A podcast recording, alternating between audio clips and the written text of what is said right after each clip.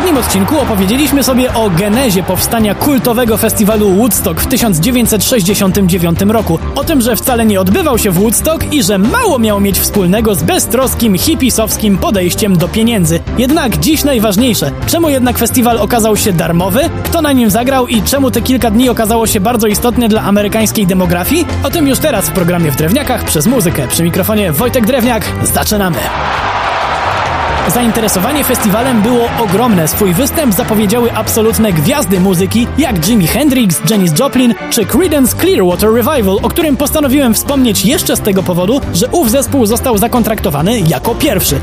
Spośród 33 wykonawców warto też zwrócić uwagę na trochę mniejsze nazwiska, które wtedy może nie były wielkimi markami, ale to właśnie występ przed woodstockową publicznością zrobił z ich posiadaczy idoli młodszych i starszych na całym świecie. Kto to taki? A choćby Joe Cocker czy Carlos Santana, którego występ dość mocno zaskoczył i to tak publiczność, jak i jego samego. Miał występować dużo później i myślał, że może sobie pozwolić na zażycie nie do końca legalnej substancji, po czym okazało się, że miała miejsce rotacja i Carlos ma iść z zespołem na scenę. Dziś już dojrzały gitarzysta wspomina ten koncert nie jako walkę ze stresem, a z gigantycznym wężem, w którego pod wpływem LSD zamienił się gryf jego gitary. Carlos Santana nie kryje, że nie pamięta do końca reakcji publiczności i momentu, w którym jego kariera wystrzeliła na inny poziom. Jednak ten występ nie był najbardziej ikonicznym momentem festiwalu.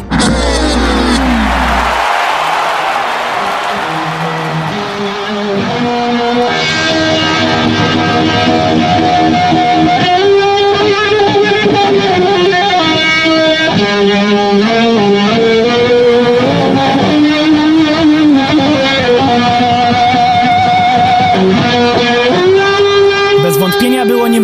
Amerykańskiego hymnu przez Jimmy'ego Hendrixa. Przesterowana, sprzęgająca się co chwilę gitara sprawiła, że ten patetyczny utwór nabrał nowego charakteru i stał się protest songiem zbuntowanej młodzieży. Tej samej, która tak ukochała sobie Boba Dylana, który odmówił występu na Woodstocku.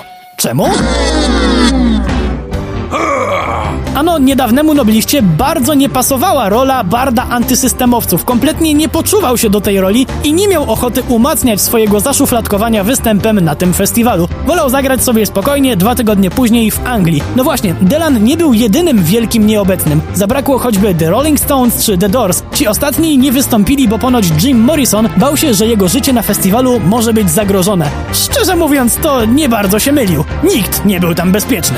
Organizatorzy na swój festiwal sprzedali 186 tysięcy biletów. Ile kosztowały? Mniej więcej przeliczając na dzisiejsze pieniądze od 120 do 150 zł. Mogli być więc zadowoleni i pewnie już cieszyli się z zysku, jednak szybko okazało się, że nie docenili popularności muzyki rockowej, bo barierki zostały sforsowane przez około 400 tysięcy ludzi i chcąc nie chcąc Woodstock stał się festiwalem darmowym. Organizatorzy postanowili jednak postawić wszystko na jedną kartę i nie odwołali występów. Jednak problemy wcale nie minęły.